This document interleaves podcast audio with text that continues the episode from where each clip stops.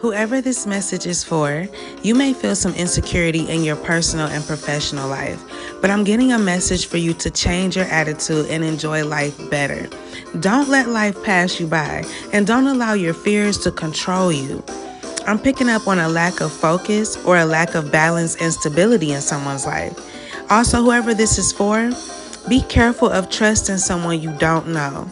So don't allow someone to trick you, okay? But the universe is asking for you to shift your perspective. And I'm also getting another message about abundance, creativity, and optimism. I'm also picking up on a transformation of your knowledge.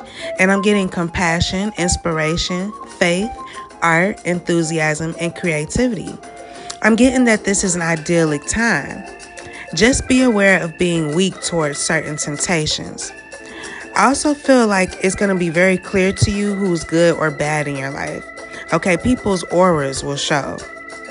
And whoever this is resonating for, I'm getting that you're about to meet the one.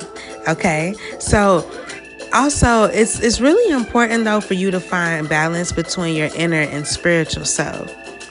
Now, another message coming through is something about compromising and solving a problem. So, if you're dealing with any problems at this time, the universe wants you to know that they'll be solved soon. Also feel like you're going to achieve a goal, okay? And I'm picking up on a really fun party, all right? But yeah, get ready for a new love or a relationship like very soon. And lastly, the universe is mainly asking you to stop procrastinating, work harder, be persistent, and be patient. All right? I hope this message helped. Peace.